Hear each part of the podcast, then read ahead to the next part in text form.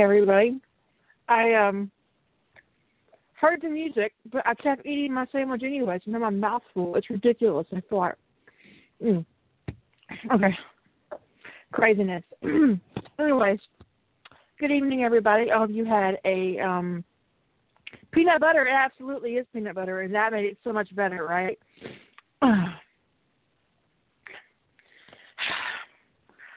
I stuck the roof of my mouth. Mm.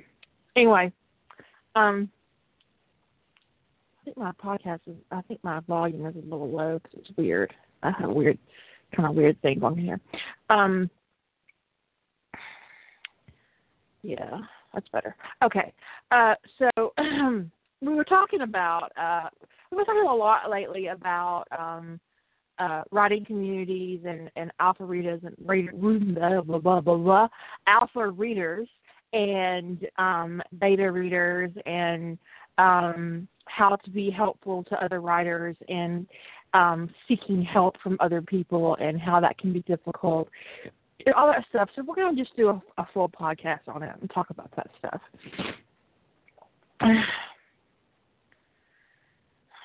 Man, I would love some M and M's. All y'all cruel tarts eating M and M's in front of me. And you have chocolate cake? I, I, coffee cake. Oh, coffee cake. Coffee cake. Not chocolate cake. I had chocolate earlier. I love. I'm not. Lim- I have I'm, love I'm not limiting myself. Cinnamon and brown sugar and yummy. Yeah, and the funny thing is, I got it at Starbucks. If you haven't had Starbucks coffee cake, it's ridiculous. Okay, it's insanely good. I have, yeah. Um, yeah, it's really good. But I, I went to Starbucks to pick up. um because we were seeing my cousins a few days ago, and I went to Starbucks. I picked up an order for everybody, and everybody wanted pastries, and everybody wanted at least one drink. Some people wanted two drinks. So I have this enormous order, and um I wrote it down and handed it to them. Cruel, cruel, Jasper. just, that's just cruel. Um, I eat peanut M and M's with popcorn, so I do it anyway. So they asked me, you know, they they did the because they always use my name. They said, "Hey, Julie, do you want do you want us to leave the the pastries in the in the plastic?" And I was like, "Okay, sure." Now it is not uncommon for me to um forget that I've gotten a pastry and just leave it, and then it gets stale, and I find it three days later. It's it's tragic, but because they put it in the bag, which I bought it three days ago, and I just found it right before the podcast. And left and I went, it in the sealed plastic. Yeah, it's perfectly fresh. So if you're an absent-minded eater, the way I am sometimes, ask Starbucks to leave your pastry in the plastic. They will. So that was a nice little surprise. I was like, oh, I've got coffee cake. Look at that. Yay. But I do. I really enjoy their coffee cake. It's really good. So is their banana bread. Oh yeah, it's insane. And that lemon their, um, their banana oh, bread. Oh, it's so good. It's so moist. For those of you who hate that word, it is moist and delicate. It's moist. It's a great crumb. It's very good in your mouth. It's excellent. It's got a great mouth feel. Now, I talked. My sister and I had talked about the word moist because I'm not a fan of the word. She likes it. She's fine with it. I said, but there are there are circumstances when a synonym will not do. Like you wouldn't want to say that you had damp cake. You want to say that you have moist right. cake. It pretty much right. all that will do. You, you can't just apply any synonym in, in any circumstance. So, you know, the quirks of the English language is sometimes you can use a synonym freely, and sometimes you cannot. Damp, damp. Um, I left a snarky note on the um, Just Right server last night about not offering bad craft advice. Um, for those of you who know me pretty well, I can be an asshole, and um, I tend to be snarked like my my default. But don't take it personally because if I got a problem with you personally, I'm gonna email, I'm gonna message you personally. I'm gonna be all up in your grill privately. so just assume yeah, that yeah. I'm doing it in public. It is a general fuck you to everybody and not personally to you. I mean, you're included, but it's not personal. Everybody got double birded just we'll just all move on. Just Um, stop. Just stop. But yeah, I mean, the thing is, is that because we do have a mixture of people in um our community, we have um a lot of writers who are looking to improve themselves, and um being glib about craft advice can take somebody down a really terrible path in their craft, and so we don't want to encourage that kind of thing. And fandom is very what's that French word? That that French phrase about whatever. It's like um how they're blasé about stuff. Like c'est la vie or no, you're not thinking c'est la vie. You're thinking No. Um, Um well, blasé, I believe, is French too. yeah, but there's another term. Anyway, what it is. They're just they just do do what you want. It's fine. It's just fan fiction. It's just fandom, and they don't take it very seriously. Uh, I take my craft very seriously, no matter what I'm doing. And Yeah. um, Now there are things I, do. We've I, talked it- about it- this I find it offensive when people don't. and there's that terrible It- there's a terrible place in Facebook um, that has contentions, but often things go terribly wrong there, and they they they give Oh. terrible, terrible, terrible, terrible, terrible writing advice, um, like they're literally burying bodies in their basement, which is what I said last night on, on just right. I, it's Now, you know, the thing is, the, the group, the group that shall not be named, they're like our group Mort. Um, and our group more. they, like one time, somebody asked, um, yeah, that's it, Susan. Laissez faire. Um, I have to assume that's what you meant, laissez faire. But anyway, yeah, Um, that, that that's what I meant. I just could not get it. It was on the tip of my tongue the whole time I was talking about it. It was just not coming out. Thank you, Susan. Um, so there was there was some, somebody one time they put up this scenario, and they said you know they they laid out this scenario they were considering for their story, and I have to it, it was ridiculous, okay? And they asked, is this improbable? And to which I responded, just yes. I was one of the first responders, and I just said yes, it's improbable. And man, I got dog piled on for answering that question. Yes, it's improbable, with all of the reasons why it was okay to go ahead and do that. I said he didn't ask me it was okay to write it. He asked me if it was improbable, and it is. It's absurd. It's absurd. Um, so anyway, and I can't even get to can't even tell you guys what the absurd scenario is because it it would it would probably be a, a big tell. But anyway, I don't want to call anybody out. But it, it was it was it was a ridiculous premise uh, on the face of it. You know, it's sort of like um it'd be it, it's to the level of absurdity of asking if you know if canon events would change if Hogwarts is on the moon instead. It it was that level of ridiculous, and all my answer was was absolutely it is absurd as of you know which if it had been the Hogwarts thing I'd have been absolutely things would be different. Um, and yet people were like, you know, you can't tell him not to do that. I, I didn't tell him not to do it. He asked if it was plausible, and no, it's not. And that's the business mentality in that group that you should be able to do anything you want, however you want. And I will. I, we've talked about it before. There are things I do in fan fiction that I would never turn into a publisher ever. But I know I'm doing them, and I know they're not right or not so much not right, but they're not ideal craft. It has a lot to do with word. For me, it has a lot to do with word economics. Sometimes I put in too many points of view in my stories. Um, you know, I do a lot of vanity writing in in fan fiction that I wouldn't do um, if I were turning it in for uh, to a publisher. But I know when I'm putting in a scene that I'm just doing because I like it, that it doesn't serve my story. I know I'm doing it. So this is like that old that that kind of adage, you know, you got to you got to know the rules to break the rules kind of thing. Uh, and maybe that's maybe that's obnoxious to say. Um,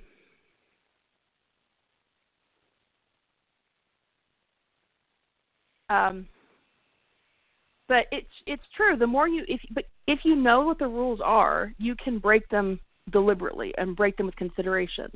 Um, and I think a lot of people struggle with in fandom is they they did didn't take some you know creative writing basics classes they didn't they didn't ever learn a lot of the basics besides maybe tense and um, some very fundamental POV stuff like um, first and third person, and and so they get into writing, and if they start in fan fiction, you've got this entire enormous community telling you to do whatever you want. Write a one-sided phone conversation from your POV character. Go ahead. Make a 30,000 word chapter and a 1,000 word chapter in the same story. That's fine. And they're telling people this like that is actually good craft as opposed to this is fandom. We do whatever the fuck we want, even though no publisher would ever touch it with a 10 foot pole because that's wordy and it doesn't fit well on the t shirt. Um,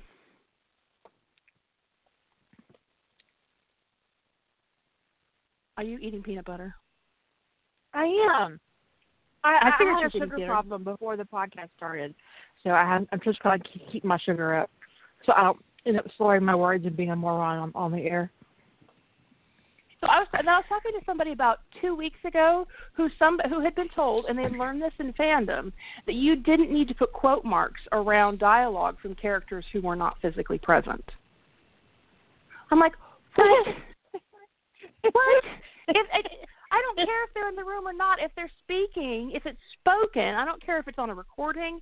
I don't care if it's on the phone. I don't care if it's overheard. It doesn't matter. If they're speaking, you put fucking quote marks around it.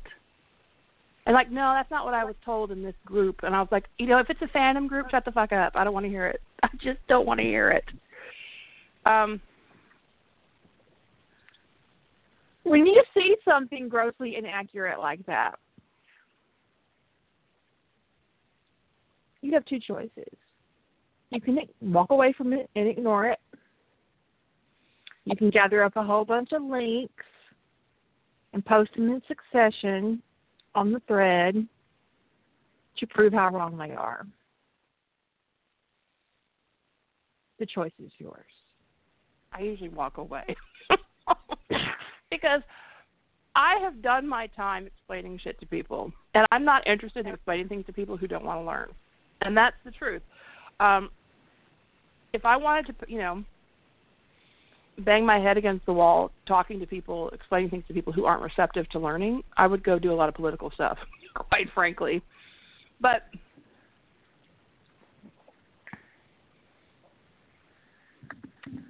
well, well I would probably do telepathy. Alex, I would still put it in quotes. If someone is yeah, sending you words, I would still do quotes, and I would not do single quotes.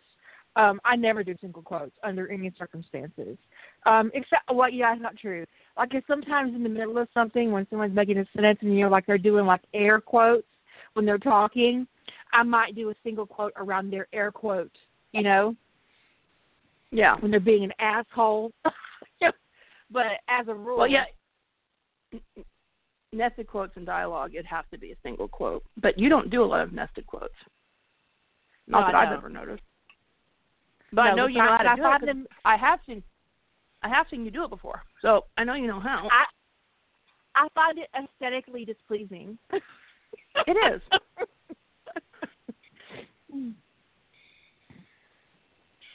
but you know, when it comes, it, and honestly, when it comes, this is a style guide thing. When it comes to telepathic speech, your publisher may have something in their style guide for how they want it done. Um, but it's more important that you be uh, consistent and that it be obvious what you're doing. Um, just italicized words, it, believe me, it's not obvious what's going on there, especially since there's no convention about what just italicized words mean. So, like, well, for instance, in, in in my Harry Potter fic, when when Harry is speaking Parseltongue, I tend to put it in italics and bold to make it stand out in the narrative so that it's obvious that he's not um, speaking in a regular voice. Mm-hmm. I didn't do it in um, my first books that I that I had him be a Parselmouth in, and I wanted to go back and correct that on my side because it drives me nuts. Cause I, cause I just think it's a better way of. Um, so I don't like that habit of fandom that has of putting a Parseltongue uh, uh, language in like with funky symbols around it instead of quote marks because dialogue belongs in quotes, and even if it's in a foreign language, it should be in quotes. Um, and Parseltongue is literally a foreign language, basically. I mean, it's a you know it's a language of its own. It should be treated like a language and not like I just find it very annoying when people when people don't use prop, uh, proper quote marks. I see that in fandom a lot for Parseltongue. I just put it. I don't know what that symbol. I'm actually have to look up what that symbol is called. Um, it's called the section sign. People do that. Put that a lot. It looks like two S's connected. Um, people often yeah. put those yeah, around around dialogue. I I don't like. I just I just it it feels gimmicky to me. Like I don't want to have to take the time to figure out how to convey that it's Parseltongue. Um, but whatever you do, it needs to be readable. It needs to be um, and a lot of times when I'm when people ask me like what would you, what what would be the best way to go about this, I'm going to give them an answer as if they were going to be submitting this to a publisher. Because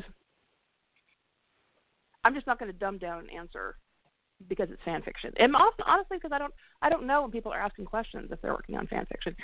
Um, and then you know we'll clarify. And it's say, best to assume if, that they're not. It's best to Yeah. assume they're you're, treat that that question as seriously as you would any any other question because um, that's respectful.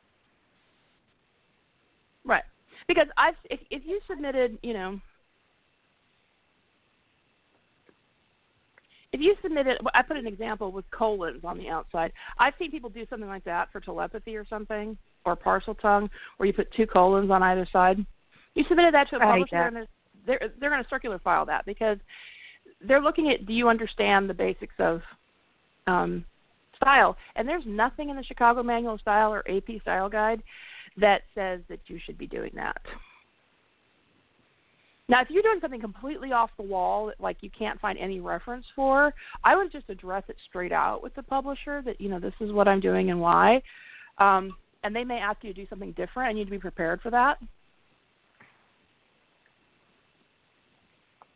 We- We've talked in the past about publishers' expectations and when a book stops becoming just your word baby and becomes their product. And following their in house style guide is um, part of that product process that you have to surrender to when you sign a contract um, because they're a business. And while your writing may be very personal to you, and it may be your word baby, and I have plenty of word babies. Speaking of, my word babies are currently up for um, to win March Madness in the Harmony and Company group on Facebook, so that's pretty fun. I'm competing Oh, against wow. myself. Um, competing against I yourself. Which which, two? I made I made the final bracket in two in two different um houses, Hufflepuff and Slytherin, and they had stories in each of the houses. Um, and so Harry Potter and the Soulmate Bond is competing against um, courting Hermione Granger. Oh hell. and I told them when I I, I responded because I didn't vote. I think it's weird for me to vote. I didn't I didn't vote. Um, I have to say that courting Hermione Granger is my word baby, and I, I fell in love with it, and I cried when I was done, and I was like, I don't want to be done, and I whined to Jilly about being done. and I whined to the bitches about being done. So I didn't want to be done because I was in love, and you know sometimes you just fall in love with something, and so I'll be happy with either one of them winning. Um and i'm really i'm just really honored that they that they chose me. So that's really awesome that they all voted. And i ended up in two different slots competing against myself which is really weird. Um so and i, and I love them both. Uh, so i'll be happy either way. But courting hermione granger is my word baby. I think there are probably three stories on my site that really speak to my heart and courting hermione granger is one of them so, so Yeah, that's rough. Just those two. but I was- the I was- other two, of the if you're curious, would be um, emotional clockwork and Lantean Legacy. So, okay. The um, I, of those two, I'll just say I would vote for Hermione Granger, courting Hermione Granger, not because I don't love Harry Potter and the Soulmate Bond, but there's a piece of world building in courting Hermione Granger that I just fell in love with the minute I read it, and it always sticks out in my mind. And I don't even know if it was the first time that you used it or not, but it was the first time I remember seeing it. And um, which was the magical marriage. oh um.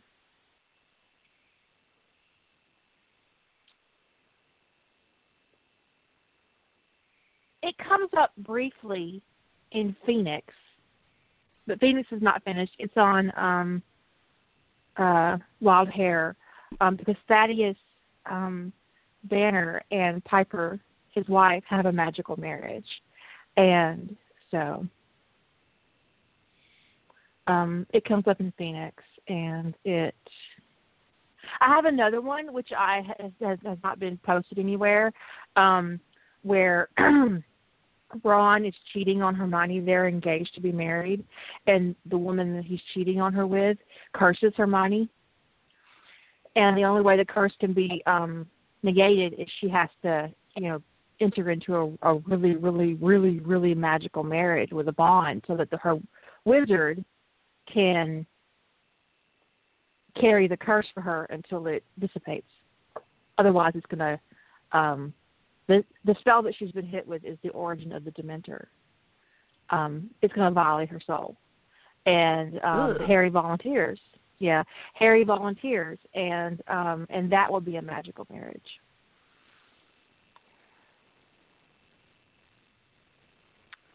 Yeah, it, in Pendragon I Legacy, they anybody. different kind. They have a in, in Pendragon Legacy, they have a different kind of um, ma- magical marriage. So yes, um, they entered into a um, um, a really ancient magical marriage to save themselves from the Weasley plotting.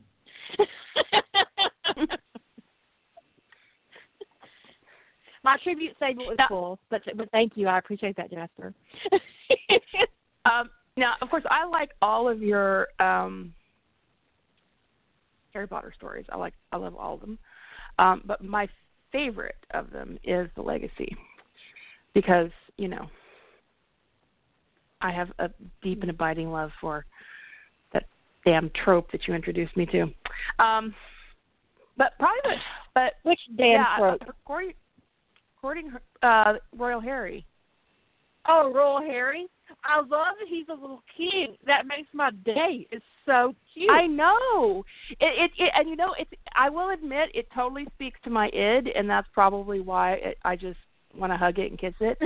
um but um but I do I love Courting Hermione Granger. I love the whole plot line. I love their dynamic. I like that you didn't write sex even. It was I love the whole thing. It was great. I wrote terrible sex for that story. That's No, you wrote you wrote sex you wrote sex that made you deeply uncomfortable, but I doubt it was terrible. it fit. And I I talked about it before. That story was so romantic and and so soft, and it just I honestly felt like when I wrote that sex scene that I was violating Hermione's privacy. It it it, it felt deeply rude. I was like, this is so rude. this is none of my business. Nobody needs to see You need- this. You need to get out of her bedroom. What is the matter with you?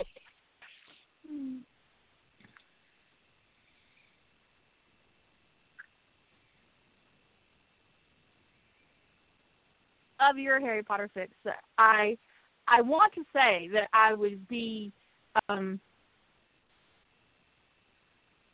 knocking on Slytherin Black's door, but I really do think it's just fix that I'm going to end up having as my favorite, which is crazy because I hate Snape.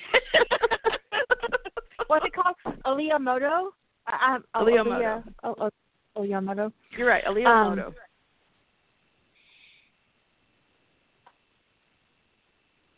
Yeah, you know, I um I actually don't think virginity is important. I think it's a social construct and um I think a lot of men put too much um or have they have this disgusting um position that a that a woman um is made dirty by sex and um so but uh so when I explore that concept of magical marriage and, and virginity it's it's it's not because I consider the I consider virginity some some amazing thing. It's just a concept that I find interesting. Um but I actually prefer a um um to to write a female character who is um who who owns her sexuality and who's really really on it really knows what she wants and is capable of of asking for it yeah very very sexually um uh, sexually mature very comfortable in her skin. Yeah. That's that's the comment i prefer to write. So when i write about virginity it's more about the curiosity of of, of the trope attached to it in harry potter than anything else. So but i read this really horrific comment once to um um and it was in um the harmony group and i, I was just like um i didn't say anything but I'll say it now. Um, I was I'm not sure if it was on my post or somebody else's post, but someone said it was a male reader. He said, "I really just wish that um, Hermione um, would just save herself for Harry and and not come back to him um, as a second choice, like he wasn't good enough for the first choice." It was like that's not the exact wording, but that's uh, that's, that's what the implication was. I'm thinking to myself, dude, that's not what that is at all. Wait. Wow. I'm like, what? Because you know what? My choice to have sex before I met husband my husband is no reflection on my husband. I didn't even know him when I when I got laid the first time. But Hermione and Harry do have a lot of history. But I was like, that's just not that's not how women think. No. But it's just ridiculous to expect that she would um save so herself. put you in the corner, Jasper. oh no, there's booze over there. There's no telling what might happen. right, right. There, there is there is booze in the corner. Um but I don't you know, it's like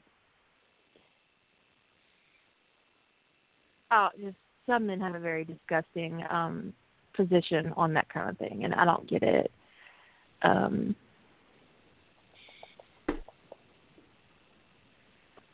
we don't get you, weirdos. No, I mean there are there are. But even if Hermione does end up with somebody before Harry. Like she leaves Hogwarts and she gets her masteries and she meets somebody and they get married or they have a really intense affair and she falls in love and she comes back to London and eventually that relationship had ended and she ends up with Harry. It's not because he's a second choice or he's second best or she, he's what she's settling for. It's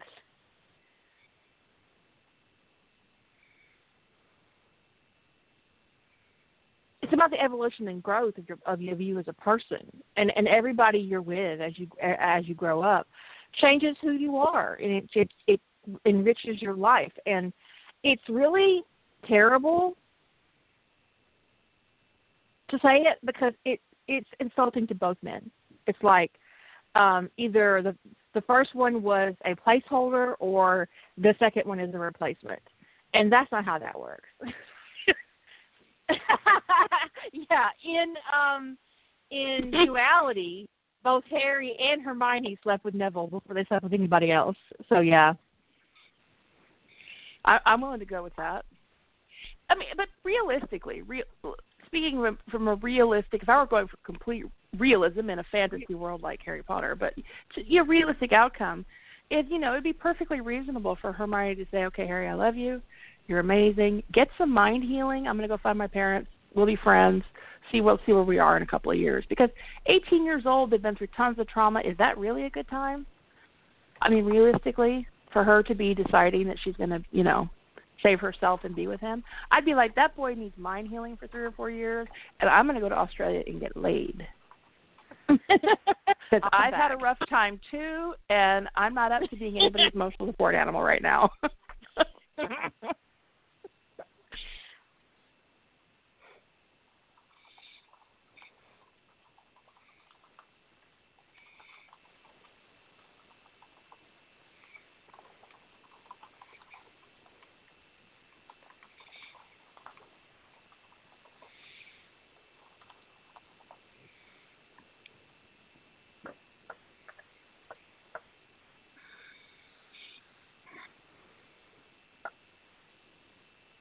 but yeah, I don't. You know, virginity was just something that I had to get rid of. It it it wasn't special. It was just a a membrane that was in my way. it was in the way of my good time. yeah, I don't I don't need that anymore. When did you lose your virginity? Well, it happened accidentally when I was about, based upon this whole hymen, you know, thing that is prized. It happened when I was about 11, an accident on my bike. That's about that's about when it happened. Yeah. So, you know, not that I was impaled. Don't go there, folks. But there was unexpected bleeding, and then that never happened again. So by the by the whole broken hymen construct as being some kind of mark of virginity, I lost mine when I was 11. So there. Wow.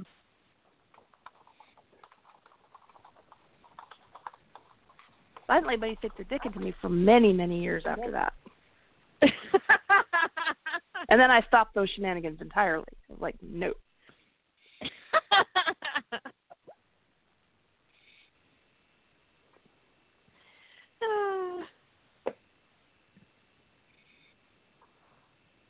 if you've got a penis that's not detachable, I'm not having any of it.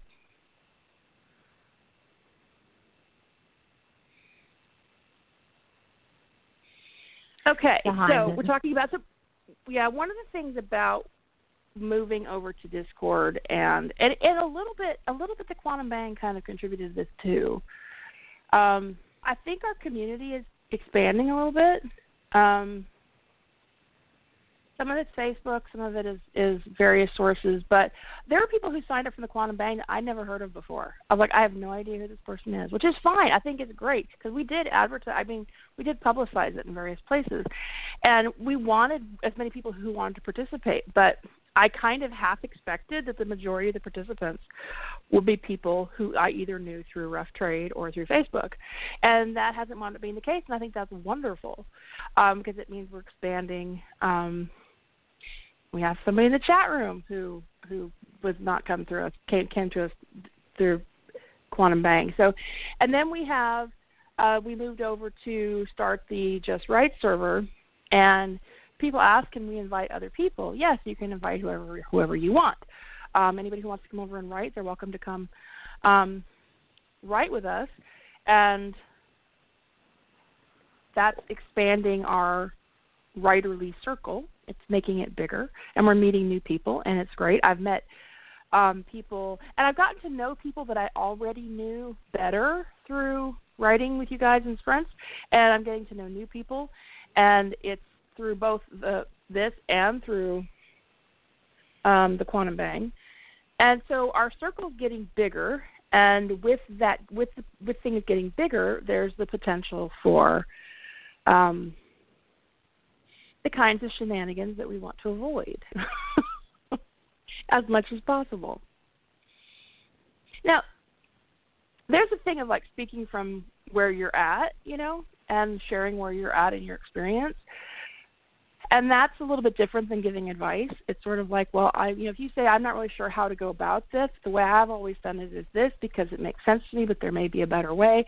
That's kind of sharing your perspective and what you know, as opposed to um, giving someone it's not even really advice. It's almost like fandom likes to give people a pass to do things the wrong way or to do things in a way that's not optimal. Wrong is kind of an, a funny word but um, there are rules about certain things like hard and fast rules about certain things and some rules are more flexible than others. Um, and that's we just want to be careful about as everybody's writing circle is growing that both people are mindful of the fact that you might be encouraging somebody out of ignorance, because you didn't know, to to do something in a way that's going to bite them later. Or we also talked briefly the other night about not taking people seriously, and sometimes um, if somebody's trying to work on an aspect of craft, like they're trying to get better about not switching tenses, or um, like maybe they want to write from a single point of view, or maybe they want to um, maybe they want to um, work on their short story, uh, word economics, whatever it is they want to do.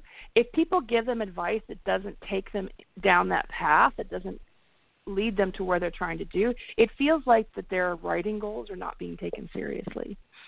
And that's a very frustrating thing when you're trying to do something and you're saying, you know, I need to get this story told in 10,000 words because, you know, I really believe it's a 10,000 word story, and people tell you, oh, don't worry about it, just go ahead and leave that scene in. Um, it feels like they're not taking your your your goal and what you're trying to do with your own craft very seriously. Um, and it will keep Which some people demoralizing again. and make you feel like they don't really care about you as a person or your work. And and you know and we're you know we're on the internet with a bunch of strangers and it can be you know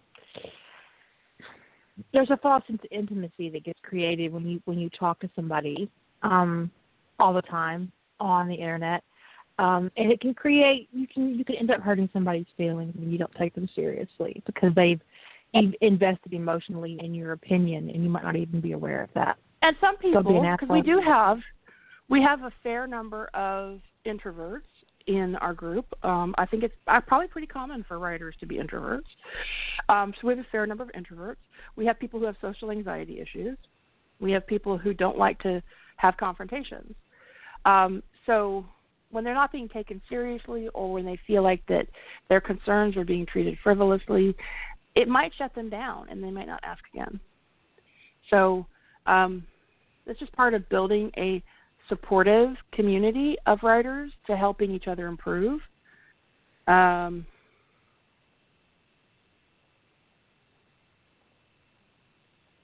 that's all I have to say on that subject. Be nice. Because remember, no matter where you go, there you are.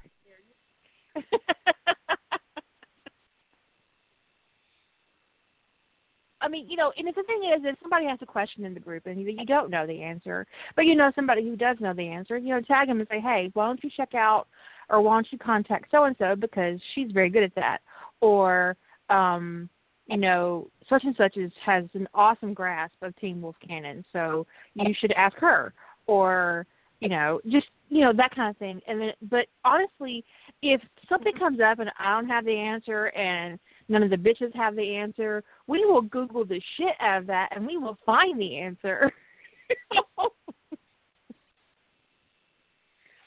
I found the front of a wedding dress Azure was curious about just by a picture of the back of it.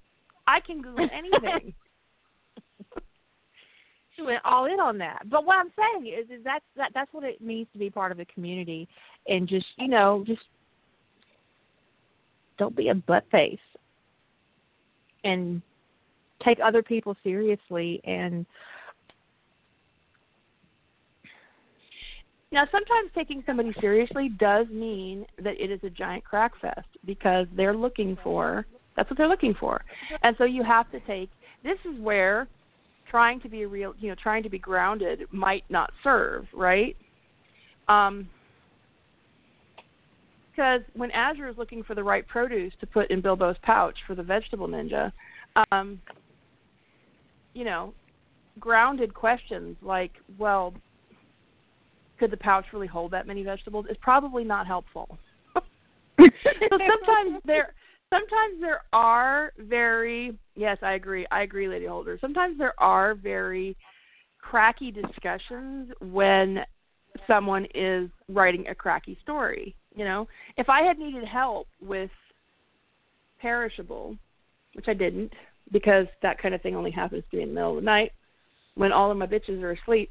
Um, I would it would have been a very cracky conversation about like I you know if I'd come in if I'd walked into the you know into you know figuratively walked into a chat room and said can anybody think of a reason why Deadpool would send Tony DiNozzo a bunch of fingers?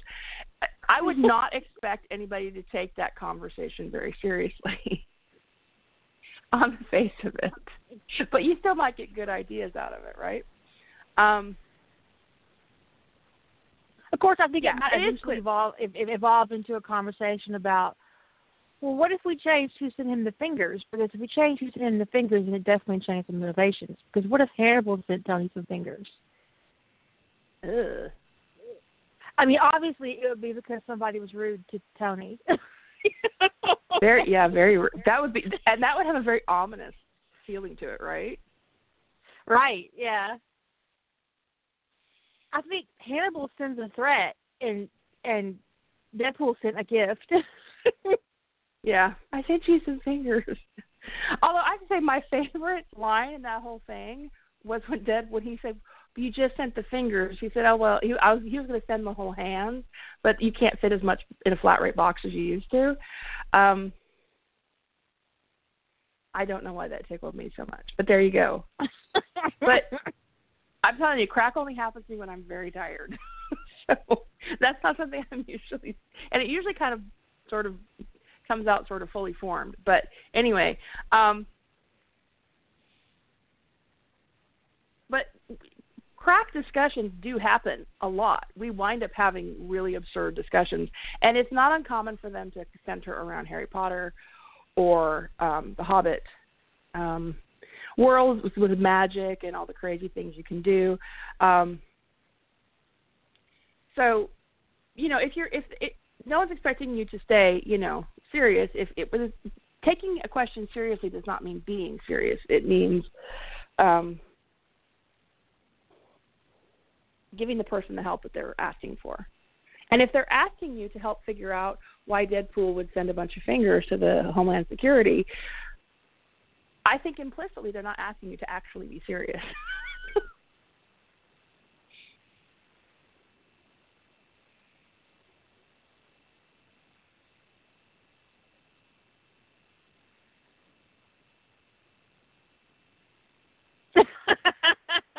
to open that box.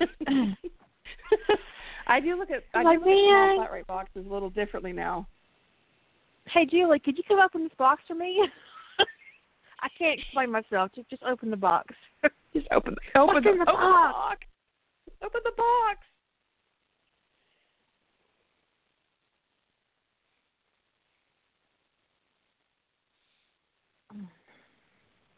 Anyway, we have we want every, I I find I have the best time sitting down and working out issues with people. Um and sometimes it does get absurd and sometimes it gets everybody winds up laughing.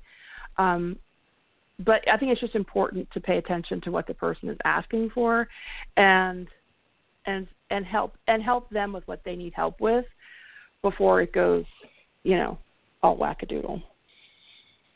We all have the wackadoodle potential in us. We wouldn't hang out if we didn't. True, true.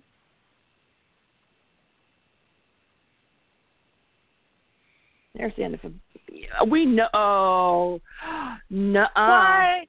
Uh-uh. Girl. There's so much lying going on in the chat room right now. So much I can't lying. even.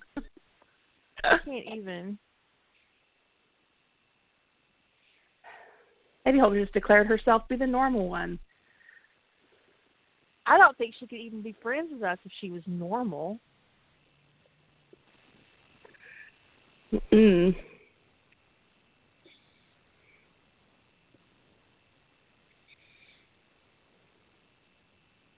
Hmm. And you were the one who was giving as vegetable suggestions. Uh, yeah, and who mentioned durian fruit as the Moab up there? It wasn't me. It, it wasn't me. Not that she's wrong. And there is nothing normal about aiding and abetting insanity.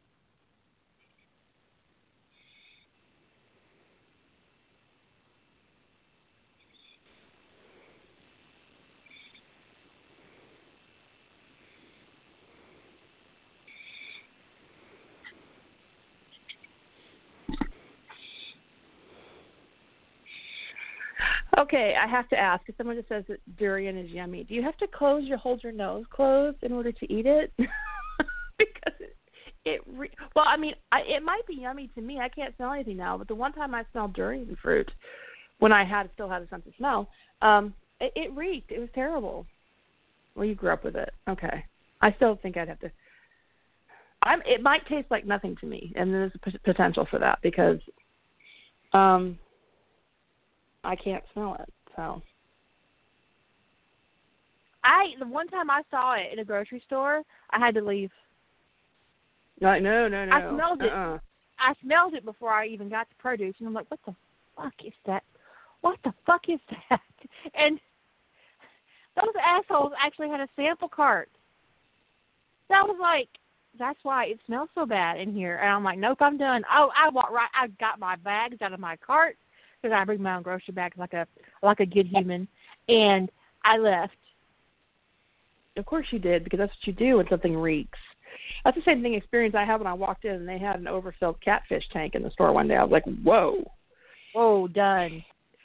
I cannot there is something I mean, to, to smell catfish. Oh, I have to say, I mm. never, I, I, I would never wish to not have a sense of smell. It's really terrible. But there are some things I'm glad I will never have to smell again, and catfish is one of them.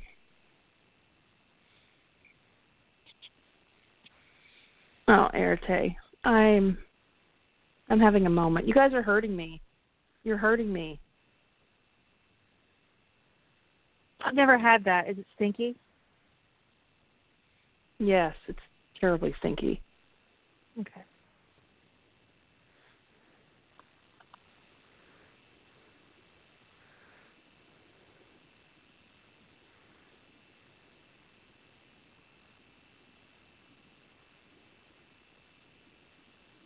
Ah, gross. I think that um our community has expanded, and um I was actually it really it was really interesting because when I was assigned my artist, her name wasn't particularly familiar to me, and but she was actually very familiar with me and my work, and I'm like, luckily she was coming out of the woodwork. you build it and they will come. we built it and they did. Mhm. And I I I went and looked up your artist. She's very talented. Yeah. So I'm really excited. She has a whole bunch of ideas. One I'm especially excited for. Um, so yeah. Okay. I have this line in one of my Harry Potter fics, and it's one of the fics where Harry has traveled back in time and, and his give a fuck is broken. Um, and he is steadily um, making Molly so furious she can't breathe, and he speculates, um, silently of course, um, what it would take to make her die of a temper tantrum. But then he gives it up as a bad job because she's lived forever, how many years she's lived with the worst temper in Britain, and she's still here, and he's not sure he's capable of making her angry enough to actually die. It'd be a lot of effort. And then he decided it'd just be easier just to kill her outright than to work that hard.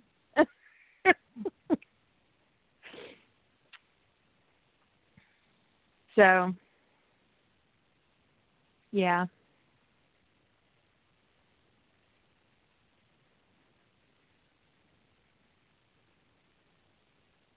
I mean, he does um, crazy things. the- like he refuses to eat her food. He asks, cre- you know, Kreacher to bring him food in front of Molly.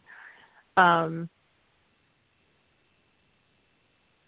just, just crazy stuff. Yeah. So That would be awesome.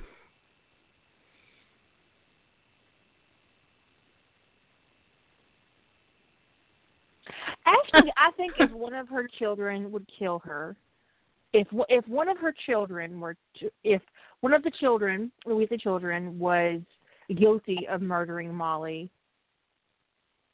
I think it would be Percy. You think so? Yeah.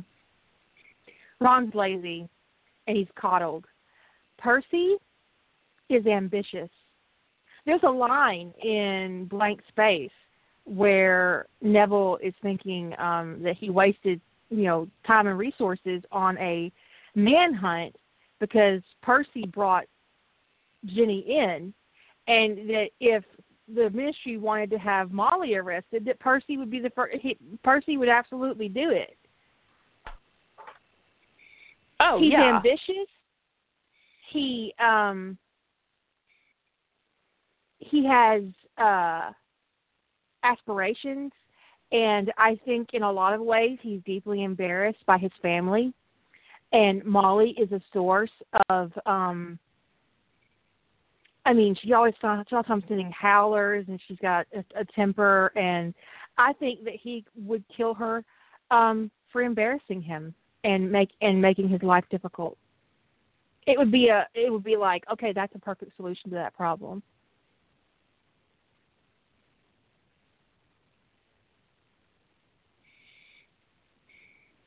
The only one I could see, hmm, and the funny thing is, if the situation was set up correctly, I could actually see any of her kids killing her. Yeah, but Percy's my says, choice. He says, because each of each of them is, is well, not the the younger the younger two are both the younger two and Percy uh are both very selfish and, and coddled in their way. Percy's even coddled in his way. Um yeah. Bill, I think, would do it if it would like it, it was in the interest of like saving magic. I think if it was a matter of duty or something, um, Percy would Bill would do it. Um, I think the twins would do it if um, they'd be like your covert assassin. Like it's for the good of the it's for the good of you know whatever. Gotta get your mom out of the way, and they'd be like, okay, we do it.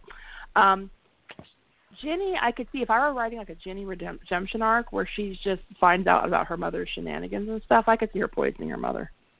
Um, Ron, if his mother was getting in the way of his aspirations in some fashion, I could see him doing it. Charlie's the hardest one for me to conceive of the setup where he would kill his mother.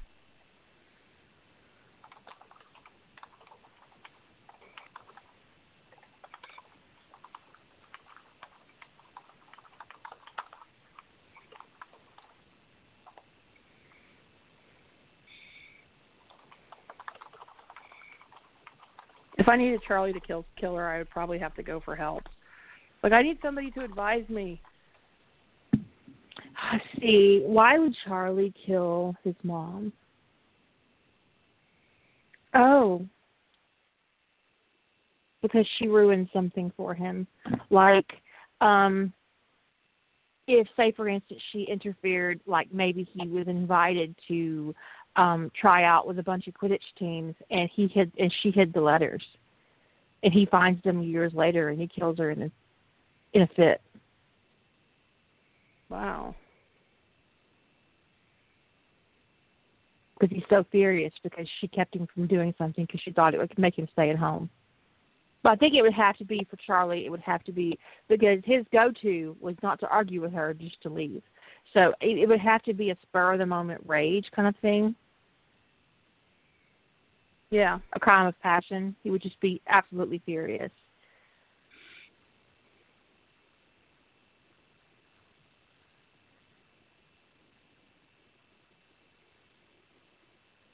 So Charlie would be the crime of passion one.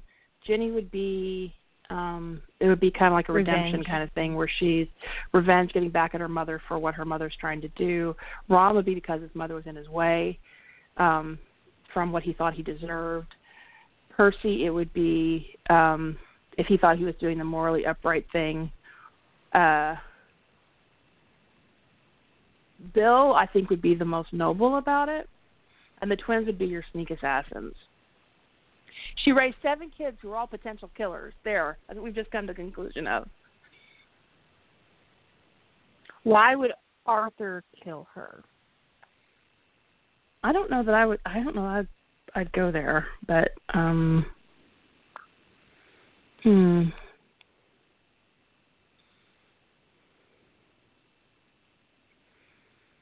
I think if she killed one of the kids, maybe. Or if he found out that she was dosing all of their children. That would do it. Midlife crisis.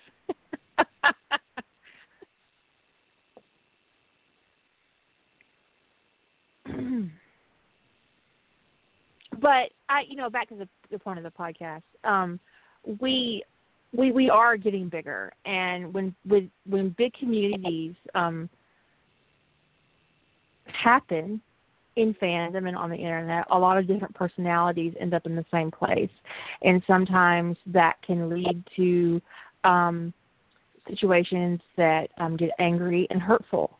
So um, it's like not something that we want to happen.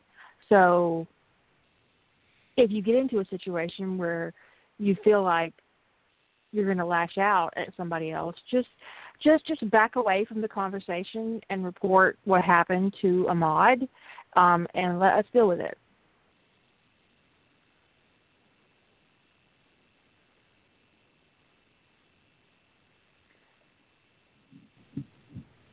And if a mod gets out of hand with you, let let us deal with it, because you know.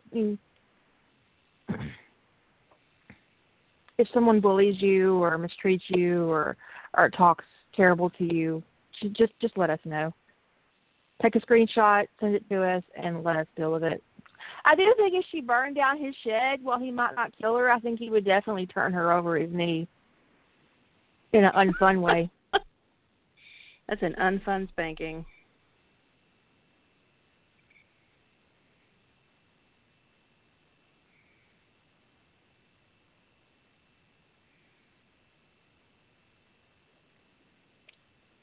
Most often or not, I kind of see Percy as Molly's conspirator, like co-conspirator. Um, but I could see instances where he would kill her to get ahead. Like if he outgrows yeah. her plan and, and and feels like her plan isn't um doing enough for him,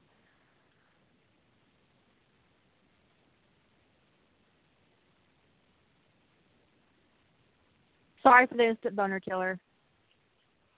We all have our moments.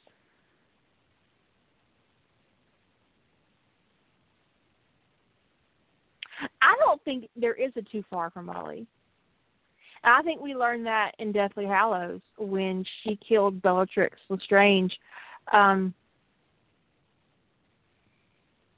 did you did anybody else notice that Bellatrix was the only one who got her body destroyed? Hmm, no, I hadn't picked up on that. Molly just burst out with a curse that literally destroyed Bellatrix's body. In the book, Voldemort even just dropped dead. There was a body. In the movie, there's not apparently a body. Um, they wanted a more dramatic death, but the whole point in the book of the body just being there on the floor is that he didn't deserve a dramatic death, that it was supposed to be a very ordinary moment, like the fight over the Elder Wand.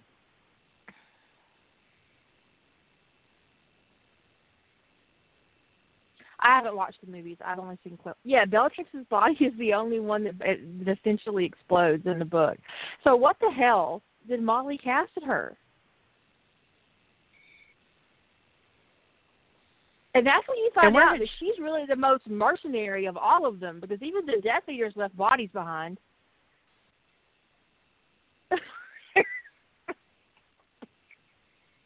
just, I'm just saying.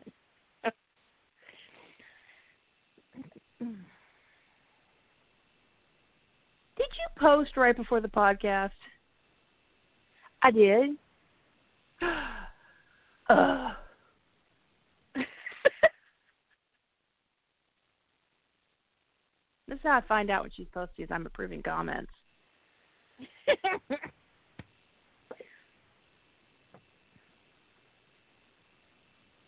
I'm not going to prove any more because I don't want us to have any more spoilers. I've been spoiled now. I know something I shouldn't know. She is evil. She's making me feel like I need to. I think it's right? I'm, I had resolved. I had resolved that right after the podcast I was going to go right, and now I'm going to skip the first sprint and I'm going to read this chapter. it's not. It's it's the average chapter length, so it's not going to take you long. Maybe one okay. sprint, and then you'll be back on. What's up, Jeep? Um,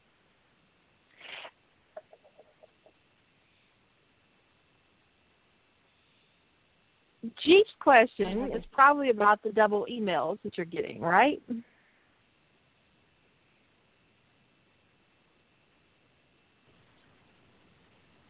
We're waiting for an incoming question. Uh, yeah. Okay. Com- here's the thing. Here's the thing about that. Um, what had what what had happened was is that the plugin was sending you guys copies of pending comments, and because it is my position on of trade not to show authors pending comments because then you might see something that will hurt your feelings or piss you off or distract you or make you want to answer a question. I had to remove the content from the email so you wouldn't get copies of pending comments because I can't make the plugin stop sending you copies of the pending comments. It's really annoying and I put in a request to the plugin manager or developer for um, an option to not send members pending comments. I'm super annoyed. Um, so in the interim, I had to turn off the um, the ability for the post for the comment content to be in your email. So you're getting duplicate emails because you're getting a notification basically that you have a pending comment, and then you're actually getting a copy of the comment, except you're not because I, I pulled the content. Yeah, so you're getting the you're getting the notification that the comment came in, and then you're getting another notification when it's approved.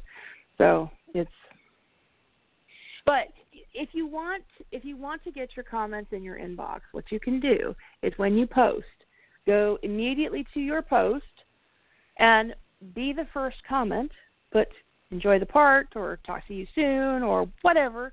Some you can even just put a quote. You could put some pithy little thing there. I don't care. And then you click subscribe and you will get you'll then get a confirmation email in your inbox and then you will get all future approved comments only. But I had set that and, plugin up to do it automatically, but it isn't working the way I wanted it to. And I don't know if I'm going to keep that plugin if they can't fix it because it's really annoying. So. Yeah. So we I don't I mean I when I realized this was happening was um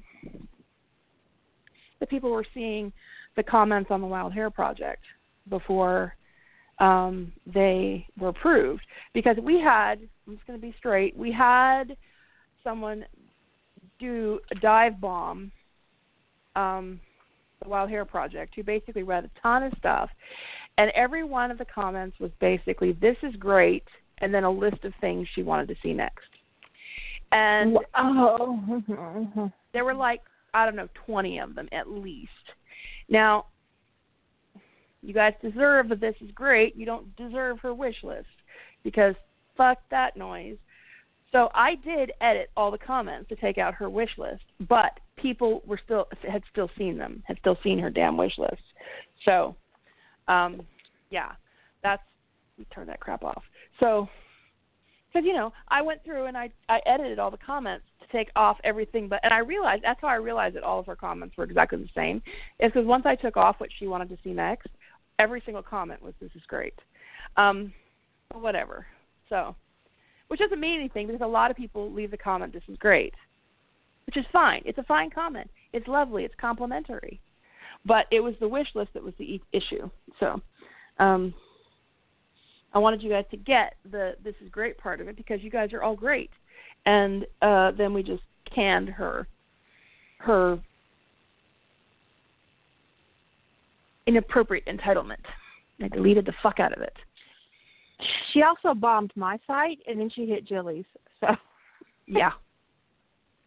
It's like, shut up, crazy woman. What are you doing? Know, Get off my site. I don't actually know what's worse: someone who sends me a list of things that they would like to see in my fic, or someone who wants to rewrite my fic. Because I've had that recently too. I had someone send me a feedback form telling me they wanted to um what's that word? Um where you switch it around. Remix. Um, remix. Remix. She wanted to remix one of my Harry Potter fics, and I was like, no. Write your own shit. That's the point of fandom. You see something in, fic, canon you don't like, and you do your own fix for it. You don't need to look at my fic and see something you don't like and want to redo it. That that's not how that works. Oh, she got pissy with me in the email too. When I responded and said nope. She said I was selfish. And I said, Yep. because it's my shit. And I think remixes are offensive as fuck, personally. I wouldn't even let one of the bitches refix, uh, remix one of my fics, but they're not assholes and they wouldn't ask. Hell no.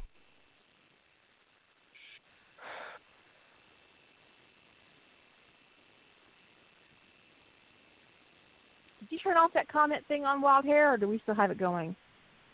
It might still be going.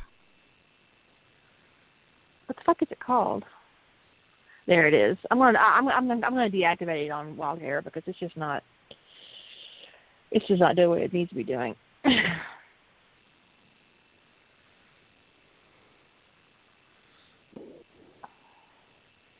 I didn't want to deactivate it on Rough Trade because a lot of people won't know they have comments. Um, and I probably need to send out an announcement about it. So it's just really annoying. So you deactivated it? Yeah, on Wild Hair, yes, but not on Rough Trade. I'll send out a notification after um, after the podcast while you're reading my stuff. Okay. Because you know, I was reading, I was reading my, um, I was like, I was thinking to myself, which story have I written where uh, my NCIS stories where Tony has his give a fuck the most broken, um, and um, and I realized it was a short that I wrote. It was one of my one of the, I think it was one of the theme shorts. Um, I think it. I think it was. One, I don't remember which thematic it was. It is. It, it was one of the themat variations on a theme. Oh, it was revenge. Um. Anyway, and so I was, and I had forgotten that um some. This was the. This was the story that somebody had decided to get mad at me for saying that my works were not up for adoption, and got into a big thing with me in my comment section about um, you know, and they started off the thing basically by saying, um, well, they said a bunch of stuff, and then and then said, as well written as your story was, your plot was nothing original, and I've read it so many times. So that was sort of like how she started with me, and then I got really pissy, and then she got really mad at me for being pissy and said she hadn't been rude, and then I was like, what the fuck are you talking about? You started off rude, so. Um,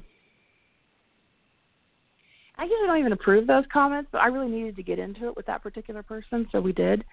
But it was just it was that whole idea of that she was really offended that I had put on my all my short stories that they were not up for adoption, and she found that super super offensive. That because I'm I'm a person in fandom, that I must be implicitly okay with people continuing my work. And um it really bothered her that that was on all of my stories that they weren't up for adoption. It made her really mad, and she wanted to be sure that I knew that a not only was I original, um, not only was I not original, but that um, I was a hypocrite. I love to tell me I'm a hypocrite, and that um, if I'm participating in fandom, I must implicitly be okay with somebody else adopting my work. I'm like, oh. I don't I, mind if someone takes my concept and writes their own thing. Um, I don't um, either. My because those are not anything I can really lay claim to. Concepts, tropes, um, even ideas aren't copyrightable. Care what you do with my ideas and my concepts. Um, so if there's something in my fic that you would like to explore, you're perfectly that's perfectly okay for you to do. But what you can't do is take my fic, take out the parts you don't like, and start writing something else that you do.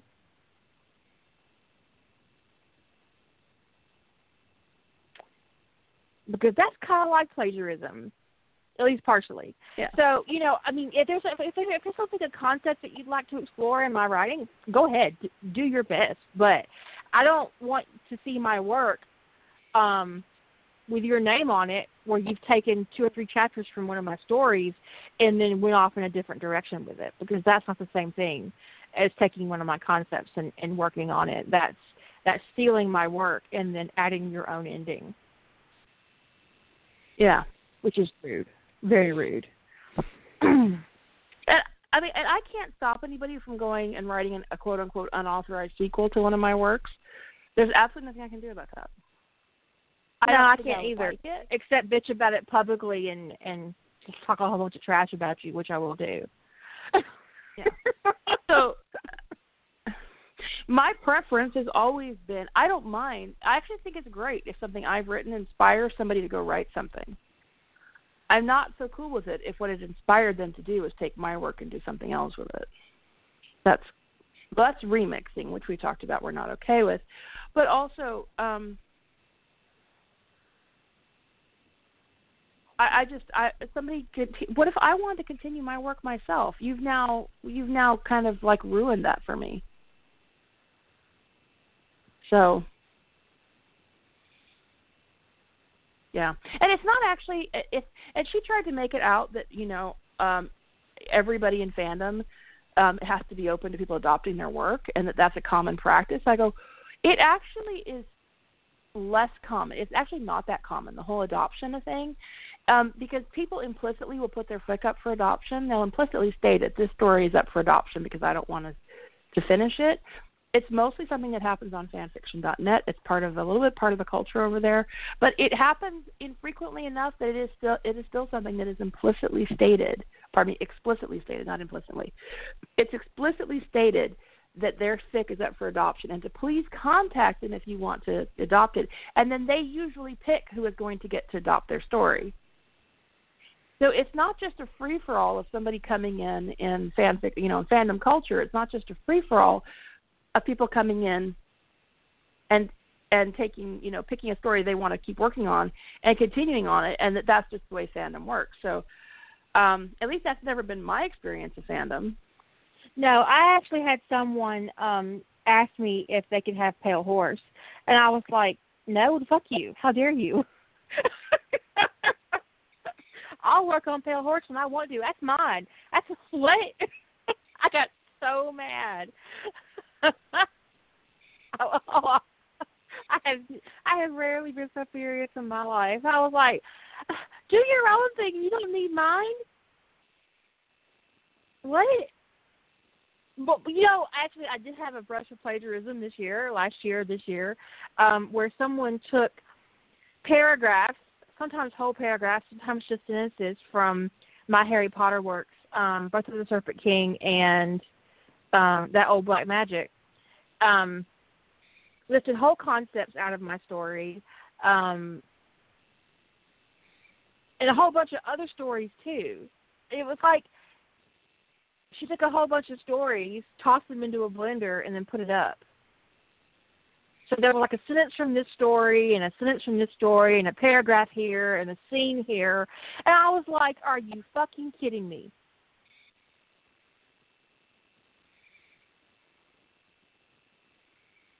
It took me what? Okay, it was October that when it, when I when when one of my readers found it and reported it. I do have a very I think I have a very distinct style in fandom. So my reader was like, "Holy shit, that's that's Kira's work," and she sent it to me, and yes, that was my work and um I was like, I want to stab people. But, well, but then it took AO um uh it it it took AO3 like 5 months to get it taken down. Oh, it took forever. And then they said that the only one that they could confirm was plagiarized was you. And you were plagiarized the most, but I thought the other instances of plagiarism were pretty apparent too. Um it was I agree. It it it was very distinct language and words that you would not come. There is what I would call sometimes plagiarism checkers will flag really common sentences. It's like there's probably fifty like, people no. who've written that sentence. Yeah, it's like there's like there's like fifty people, people who've probably yeah. written that. You know, um,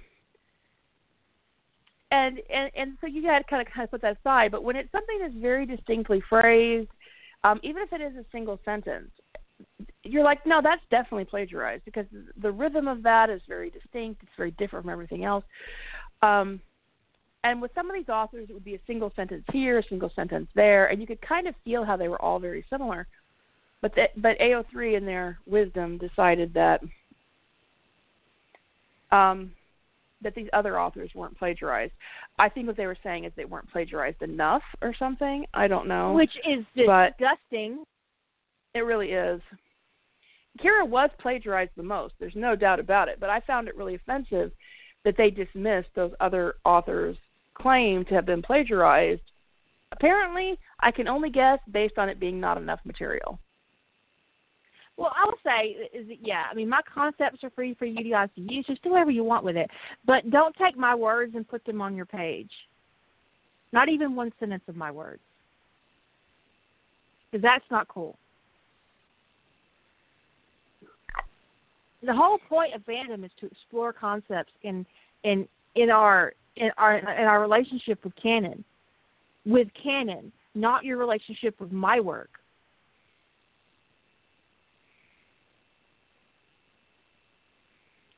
Would I love to see more stuff on magical marriages? That would be awesome. Would I, would I like to see more um, Harry Potter stories with ritual magic? Hell yes. There is not enough. Where is all the ritual magic, assholes? Get on it. I would not be even a tiny bit mad if there was a glut of Tony as a shepherd stories. Not even a little bit. Go forth right? and make him a right. shepherd. You can even name him Alex. I will be fine with it. Yay we're all in it. But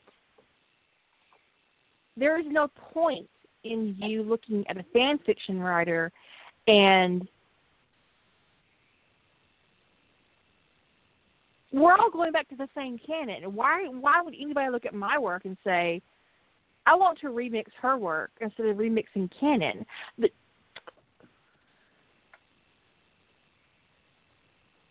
Maybe he'll just fix these also, me. I think it was on the revenge. Things, things I would like to see is I would really enjoy seeing more mothership.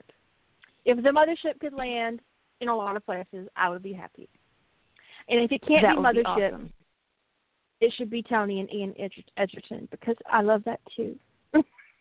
I'm, but I haven't. I like I like Mothership. I like Tony Ian, but I have a real fondness for Tony Squared. So, you know.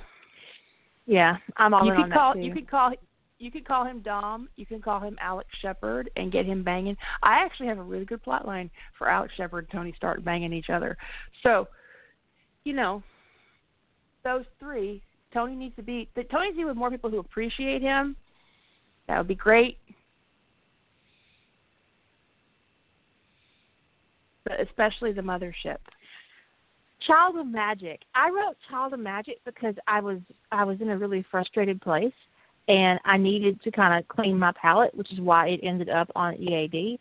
Um, and I would love to go back and explore it and really open it up. And I think that after I finish my RT, that I'm going to pick up a Harry Potter story to work with um, until we move into um, um, the RT for the summer.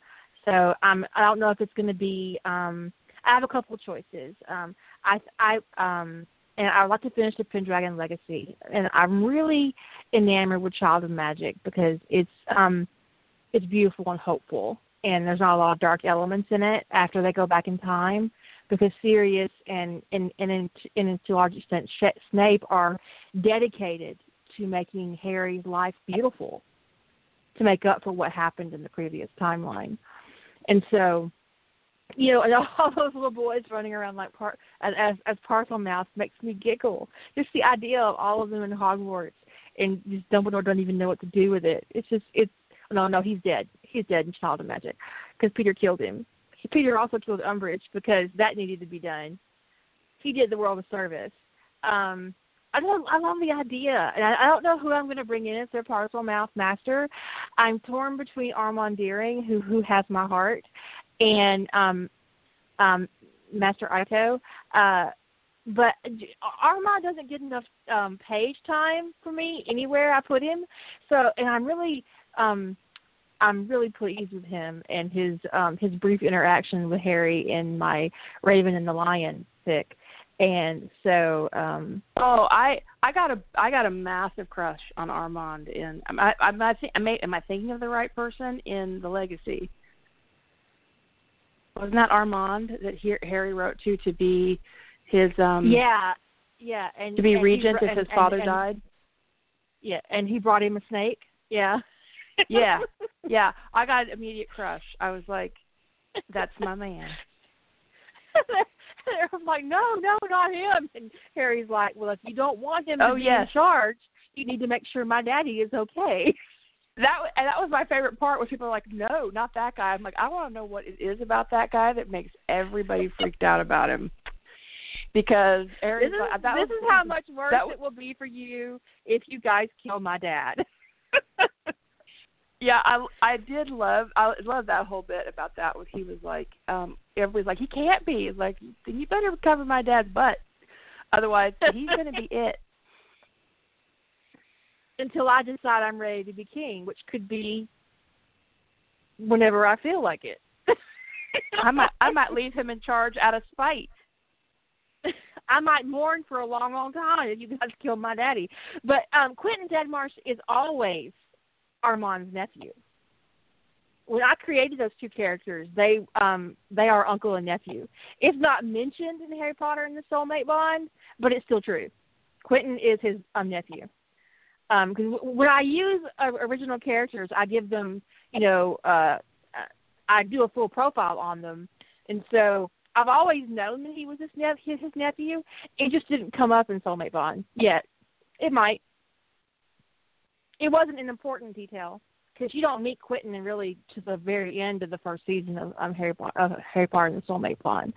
Um, but I love Quentin, which is why I put him in um, Darkly Loyal. I was very tempted to actually put Zale in place in Darkly Loyal, but then I was like, you know what? Zale's a little too bright for Darkly Loyal. Let's let's bring in somebody a little more ambiguous, who's gonna sit back and watch them kill all these people and not give a fuck. and so that's Enter how Quentin um, ended up ended up at Hogwarts teaching Harry Parselmagic in, in, in Darkly Loyal because I felt like he was the one who would um be like, okay, yeah, tell the goblins. But yeah, yeah, I I can't say for certain that they killed him, but they're not fussed about it if they didn't.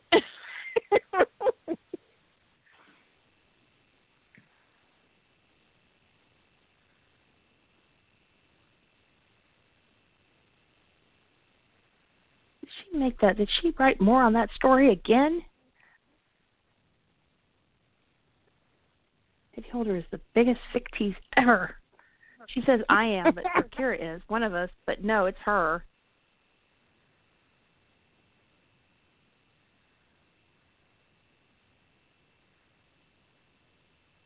Hmm. I am not. I always deliver. Eventually. she did write more. Oh. On my own schedule because a lady arrives exactly when she means to. Are you serious, Jasper? Because I sound like a 12 year old girl version of Scarlett O'Hara, and Jilly doesn't. oh, Jasper, you're hurting me. We don't sound anything alike. I've actually, I actually hate going back and listening to our podcast, but I do feel sometimes I have to, um, because you know, especially if we're, um, um, especially if we're doing I, I we're doing a, like a follow on to a prior podcast. Like I'll listen to the old one, but I don't think we sound at all alike. I have no problem telling when I'm talking and when she's talking. Yeah, I mean, no, I, I don't, you know, but me, my mother, my sister, and two of my cousins are we sound exactly alike on the phone. I mean, I could put my mom on this podcast, and the only reason that you would know it's her is that her sense of humor is different.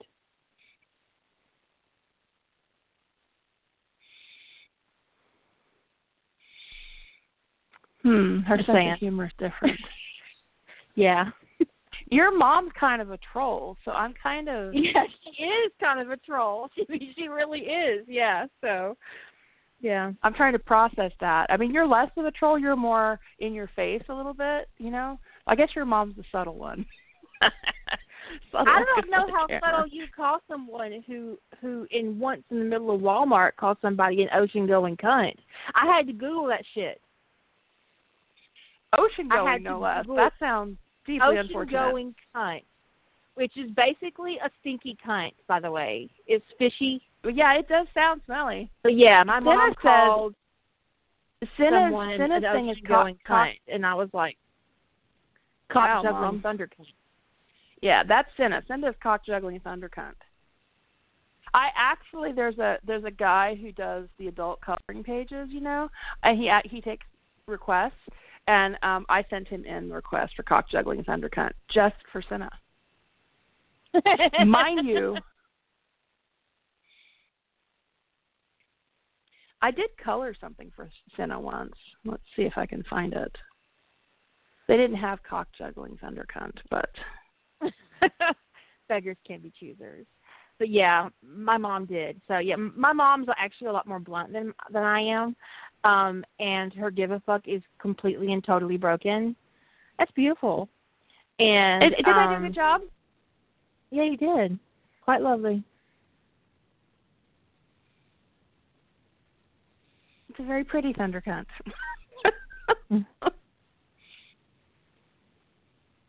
yes, I did send that one to Lady Holder too. Not the not the colored one. She got the blank one, so she could color it herself. but yeah, so yeah, the only reason you could tell us apart is that my mom's got a very um blunt, trollish sense of humor. Um my sister She probably has um, her she probably has her own bridge. My sister doesn't cuss much. If you can imagine it. Um so and she thinks pussy is the worst word you could possibly say in a million years. So Pussy, really? What does she think about cunt? she don't even she don't even want the c word said in her presence. it's the So word that shall not cunt- be used. She's very yeah, delicate. Okay, so is Voldemort, whereas pussy's more like Dumbledore. Okay, I got it now. Yeah, yeah, exactly. Um, yeah. Yeah, my my my sister and my mother hate cunt. I'll I mean, tell they hate you it when story. I say that. Okay. It drives them crazy. My sister, my sister baked a, a chicken, and my mom was at her house, and my sister asked my mom if she would make some cornbread dressing to go with the chicken, um, or she was going to make the chicken. So, um, she was putting the chicken in her um convection oven. So my mom's supposed to be getting the ingredients out for um the the dressing, the cornbread dressing, and so she gets the onion out and she's um she's got that already, and then she goes to get the celery, and it's it. My sister bought it too early. Let's put it that way. So by the time the, the chicken came along to be a meal, um, the celery was not crisp. And my mom pulls this batch of celery out of the refrigerator and turns to my sister and says, I can't cook with this. It's like a limp dick.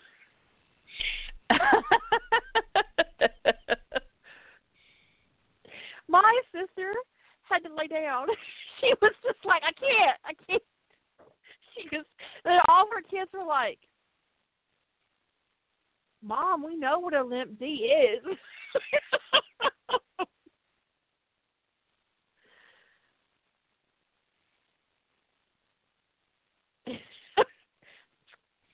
so needless to say, my sister went to get um some more celery um that was not a limp dick for the, the dressing, and my mom got put in a timeout for saying limp dick in front of the children.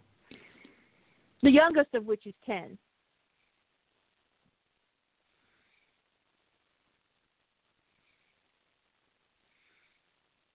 For saying dick in front of a ten year old?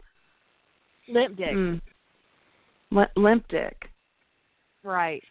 Pretty, I'm The pretty sure I was saying much being worse that- things. That a limp dick That is l- useless. Yeah, and it's accurate. Something. And limp dick only has one purpose, and that's not something that I need to be involved in.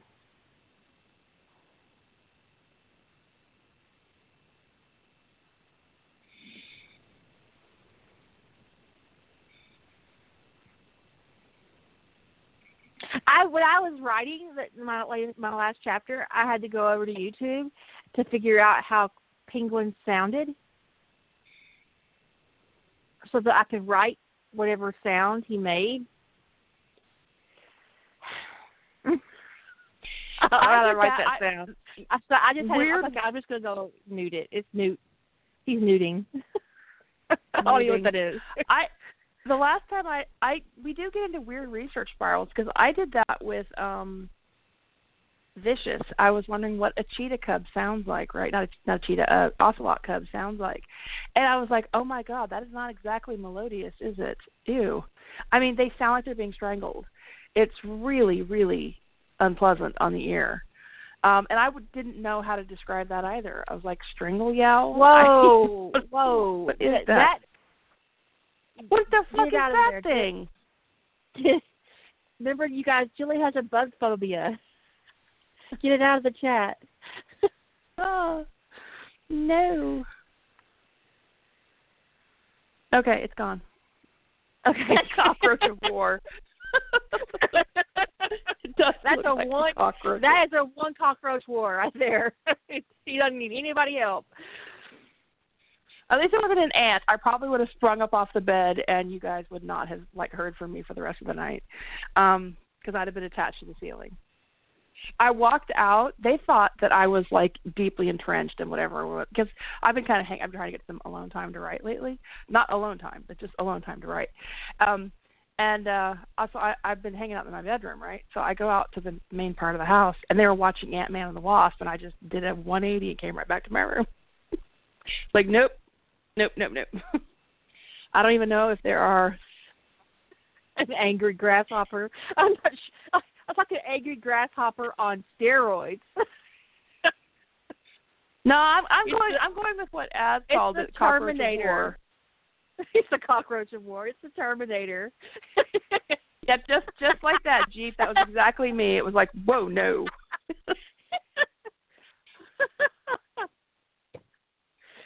Is that what that was? Was it a Oh. grasshopper? It is a okay. The weta is a common name for a group of about seventy insect species in the blah blah blah. It in New Zealand. They are giant flightless crickets. Holy crap! They're some of the among amongst the largest insects in the world. Julie actually has an ant phobia. I think that it- we it's all have pretty- a phobia if that if that thing was in our yard. Yeah, I well, I have an issue with kind of Yeah, interrupts. It's a creepy thing. You guys, I I fell in a fire ant mound when I was eight, and I nearly died. I had hundreds of bites. Um, so I have a thing about bugs crawling on me, and ants are by far the worst. I can have actual hysterics if an ant gets on me, but it's it's it is a deeply entrenched phobia. So, um, I I don't deal well with bugs being on me at all. The- I I will never forget the feeling of being swarmed. So, yeah, that's where that comes from. Let's all treat our American crickets nicely so that they don't bring in their New Zealand cousins to to fight us because I think we would lose. Yeah, crickets are one of those ones that, um yeah, Erica says a phobia is an irrational fear. That's a perfectly reasonable fear. Uh, yeah, it, it is. The, it's it, it's interested something really horrible that happened because these fire ant mounds in that part of Texas that I lived in, they get like shoulder height sometimes. For a kid, they were shoulder height for me, and I tripped and fell like face first into it. Um, it was yeah, it was it was a full body thing. I got hosed off and taken to the hospital. It was it was a, it was a hot mess. We'll call it that. But- wow. so I have I'm I'm my my whole back is itching. Let, let's change the subject. it was, well, no oh. more bugs. Yeah. Well, I have never had a cricket but, problem with crickets, but I would have a problem with that cricket. I'm just saying. I hate crickets. They make too much noise. They drive me insane. I You know, I've got one of those- kind of repetitive noise.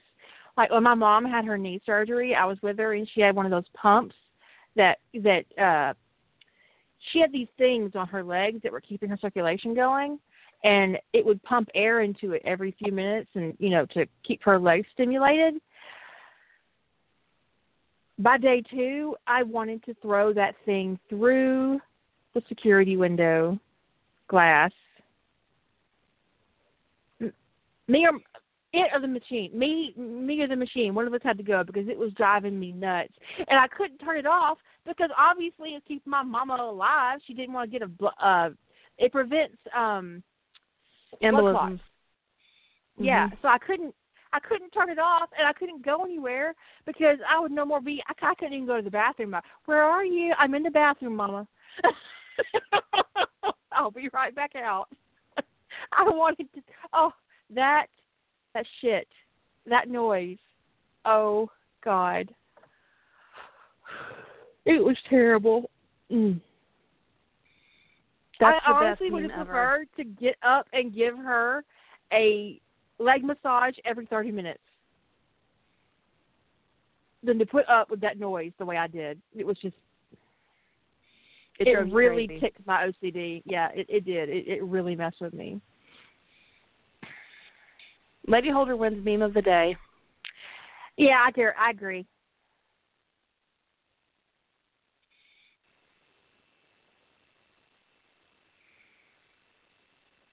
Thank you, Reaper. I appreciate you keeping Aussie's ants to yourself. Um, Did I tell you how Australia sent me a a, a death threat? a death threat? Yes, Australia. Australia, I'm looking at you. I'm I'm watching you The whole because I the whole country? I blame the whole country. Okay, so listen, this is what happened. So I, my mama wanted this movie, this Elvis movie that was not available in the United States.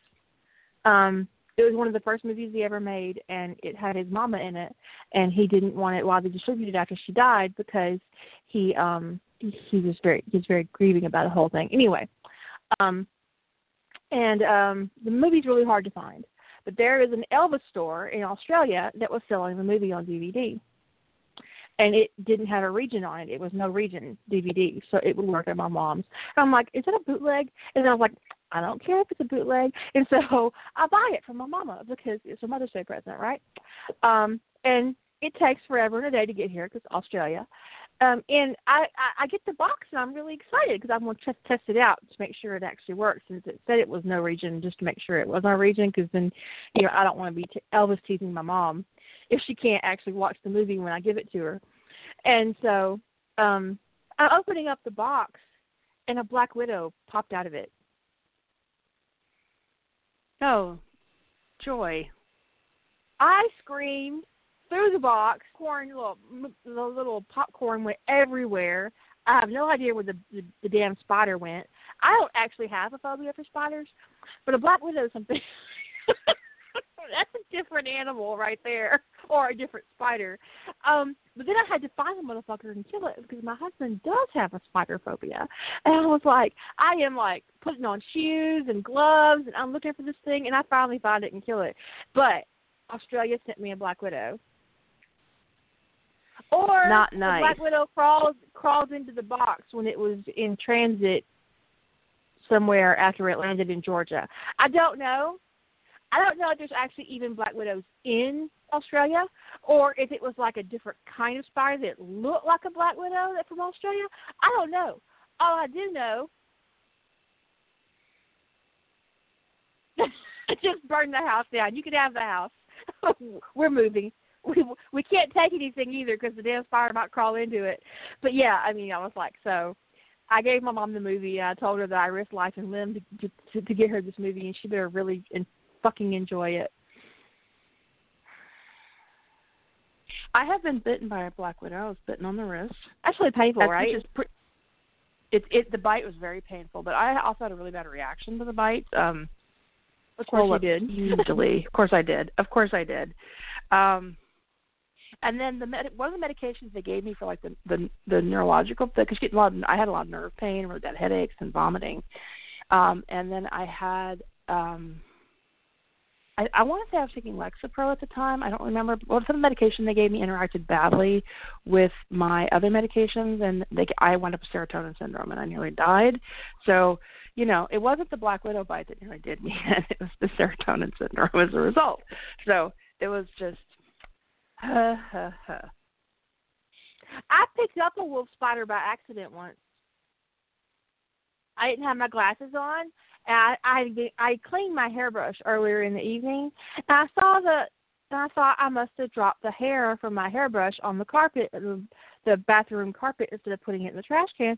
But I thought, I, and I went to pick it up, but it was um, it was a wolf spider. dude. I threw it in the toilet.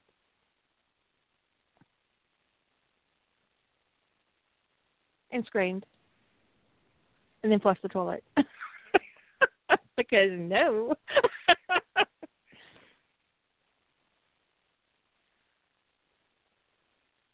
We have none of that. Well, we I did did I don't think did I tell you how I recently ruined my sister's dustbuster? Were you trying to Not I don't This, this has happened recently. So I had there was a thing I don't didn't remember if I mentioned you in chat. I haven't talked about it in the podcast, so I don't think I didn't know if I mentioned you in chat or not. But what happened was that in the past, one time I this spider scared the crap out of me. It dropped around right in front of my face. I actually named it arachnomort. Um because it a it scared me very badly, and I vacuumed it up with a dustbuster because that's but it wouldn't die. It was this really big spider, and it wouldn't die. And it kept trying to climb out of this little dustbuster we had, and it was freaking me out.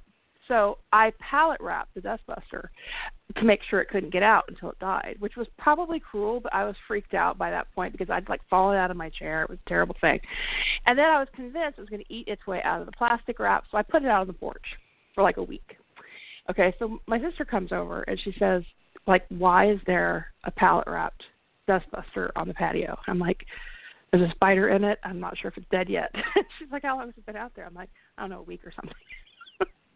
and this thing was like hermetically sealed. Okay, so this was stage one, so she knows how I am about spiders, especially if it happens. They startle me. Well, I get up in the middle of the night about a week ago or so, and she's got a completely different kind of like we got a completely different kind of dust bus. She's got one of those little Dyson hand vacs, and um, I wake up and it's right above my head on the ceiling, and I was like, I'm exhausted. It was you know it was three or four o'clock in the morning, and the last thing I want to be dealing with right now is is is a spider. So I go get the vac and I I vacuum it up, you know the little hand vac, I vacuum it up, and um, I was like I was like, I'm so tired. It's gonna crawl crawl right out of there.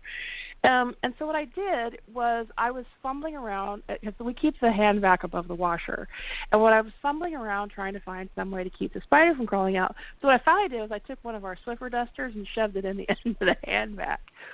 Well, unbeknownst, I, well, I did not realize that one of the things I had done was knock the power cord of the the Dyson hand vac into the washer.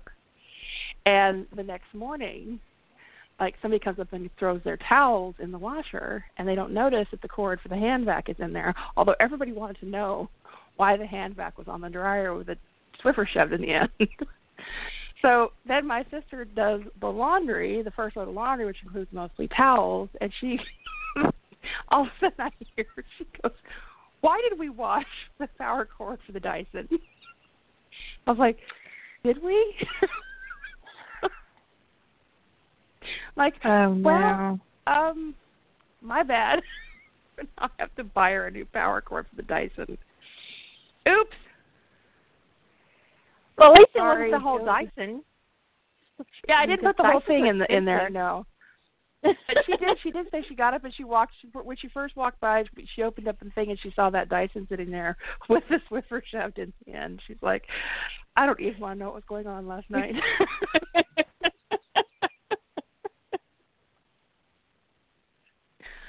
Like, yeah, At least probably she didn't throw it out on the porch. At least it wasn't That's out on the porch. Especially since I don't have a private porch anymore. I share one with the Mormon missionaries next door. I don't think they'd have taken it. No, they probably assumed something perverted about it and called the landlord. I don't know what those Although two they- girls are they- doing next door. I don't know why they keep putting vacuum cleaners out on the porch.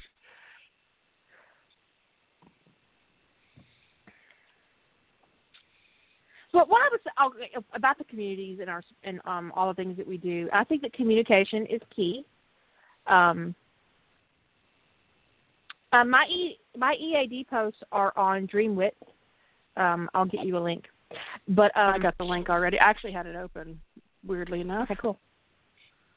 Um, you have to be a community member to read, so you have to sign up for Dreamwidth, and join our community, and then you can read EADs from me and Jilly because we share that evil day, evil author day um, space. But uh, I think that communication is the key, and um, um, being nice and um, uh, just being careful about the ad- advice you give and um don't be flippant um I actually think I've been really jazzed by how helpful everybody is. People have been very helpful to me. Um, very. And the mods running the Sprint channel are just amazing, you guys. I mean, they're all like, okay, can someone do this for a couple of hours for me, and then I'll come back, and they're just all in it. They're just, you know, just running those sprints like crazy person. And so I'm just really proud of you guys for that. And I don't mean to sound patronizing. I'm serious. I, I was over there today. I, I, I wanted to pet you all like puppies. You're so charming. You're all so charming. What's with the poo? Um, sometimes if Discord can't load the image that it wants to give you, it puts a poo emoji up. I I I I get it Well, all that's the time. rude. I'm like, why do I get the poo emoji all the time? And then I realized it was because sometimes if it can't load the emoji, that their default whoops image is the poo emoji, and I'm like, that is ugly, Discord. I'm not sure if we can change it on the channel or not. Well, Discord, you know, it says frequently. When I first signed up for Discord, it says the frequently used emojis, the first frequently used emoji list, and it started to change as I started putting in emojis. It started to adapt to what I actually use, but it had the poo emoji and the eggplant emoji in in my frequently used list, and I was like, I have never in my life, actually until recently, used the poo emoji, and I have never used the eggplant emoji ever. Use what are you So, supposed to do I- with the eggplant emoji? I just use them, but I don't know why what they're for. Well, I think the eggplant is supposed to be a dick. It's supposed to be in place of Oh. a dick. So Oh, Um, okay. Then I'll be using that a lot more often, and I had no idea. she's she's she's gonna be all up, up in the eggplant. Yeah, it, it's the dick emoji. So it it's because we can't get a real dick. We have the eggplant. It's not really a substitute, but Would it be The internet does what it can. cucumber? I'm I'm just saying. it it would. Why isn't there a cucumber emoji? There is a There's a pepper. emoji. That is a cucumber. See, that's better. That's definitely more dickish. Although What's I did once when I was very young come across a dick that looked like this. Hold on, let me find it. Oh no, I'm about to be I'm about to be weirded out. I can tell. I didn't touch it. Oh, ladies, if you ever encounter a man with a bent penis, um, that it, is um, sometimes it's because of injury because you can in fact break the penis, but also there are several STDs that will cause the penis to curve and um, be crooked. So if you come across a crooked penis, just just walk away. now we're not talking about a Number one. natural little curve, but if it looks like it's at an odd angle, so sometimes a natural little curve, especially a curve up, can be quite nice. Quite, so it could be quite you know. nice, but that's not what I mean. I don't mean a curve. I mean an actual crook. and if, if he he's has if he has it- had That means he has no If he- idea what he's fucking doing. You don't need to go there. And if he he hasn't has had broken it, penis- it's STD. if he has had a penile fracture, he deserves lots of sympathy, but no pussy. So Right. He is on probation. He needs to work on his skills. He's on penile probation. Although the most common position to um, get penile fracture in is the cowgirl position, um, woman on top. So, ladies, be a little gentle with your gentleman if you're riding him. Um, it should be done with care. You both need to know what you're doing if you're going to be bouncing around on top of somebody.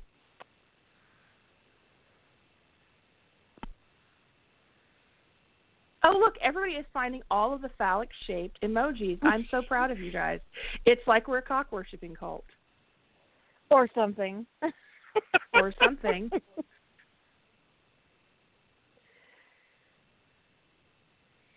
If it's like this, walk away.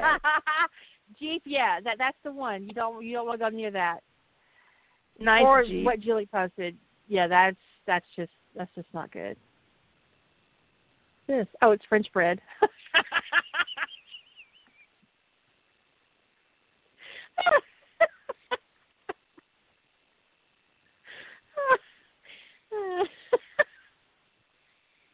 oh, I was like, what is she talking about? French bread. Oh, yeah, that is French bread.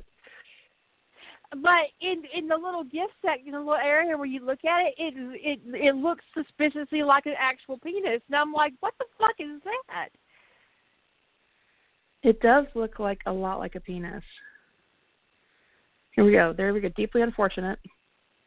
Oh yeah, Kira and I had the same thought about deeply unfortunate. See that gift that Ellie posted? yeah, it's actually terrible. My sister was had did that to her cat while I was there because she thought it was funny, and I took the cat away from her, and um, I was like, "You just don't. Why are you psychologically torturing your cat? I mean, what? Why is, that funny. cat so freaked out by a cucumber? I don't know, but they are. I mean, it's not just Are that one it- it- cat. a lot of Oh, it's, It's a, just- it's a it universal thing. yeah, it's like I think maybe it could be like visual acuity, and they might think it's a snake. Mm. Huh. I would never have known. Layholes saying snakes too. Yeah. So yeah, and so don't don't torture your cat with a cucumber. It's not cute.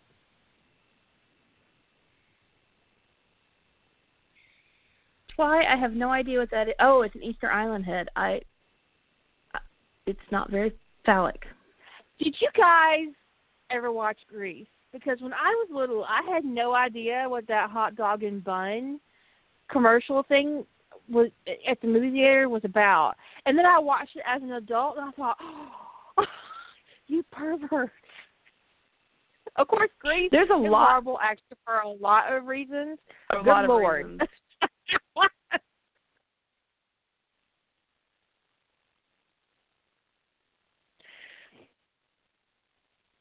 I- uh, Jeep and I went to the exact yes, same place. Grease is um, Grease is actually quite rapey, and I didn't realize that as a kid. And I, I, but I listened to the soundtrack a couple of years ago, and I was mortified. I was like, "What?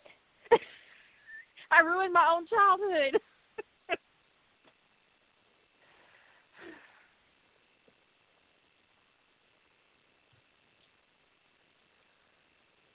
It is. It is. It is shocking when you watch Grease. It's kind of like, wow, I never picked up on any of that when I was a kid, and I imagine they didn't want you to pick up on any of that when you were a kid. Let's talk to you guys know, about I- what you I think have is phallic. I haven't not watched Saturday Night Fever in a very long time, and now I have no desire whatsoever to watch it. Uh, thank you, Jasper. I mean that sincerely. I'm, I'm not being sarcastic. Thank you for that heads up because I would have not expected to see that because I don't remember that from the original movie when I watched it. And if I saw it on TV, I might watch it because I had fond memories of it. So yeah, The lipstick is more like the micro penis. Right and red, that is not healthy. That's the kind you walk away from. yeah, yeah. On that subject, we don't have a link channel on um, Crossroads or on Just Write. We don't have a link drop off for stories or anything. But if you share links outside of the, po- even in the podcast, if you share links to fics, do your duty as a good fandom citizen and put any warnings that need to be on there on there. So you need to warn for character death, you need to warn for child abuse, you need to warn for physical violence, excessive violence, um, murder, rape, dubious consent, non consent, ever how you want to say it. Uh, and honestly, Inc- incest. incest, yes. And if you post pedophilia on my group on my, on my server, I'm going to ban you. So you don't need to warn for that. Because if you do it, I'm going to ban you forever.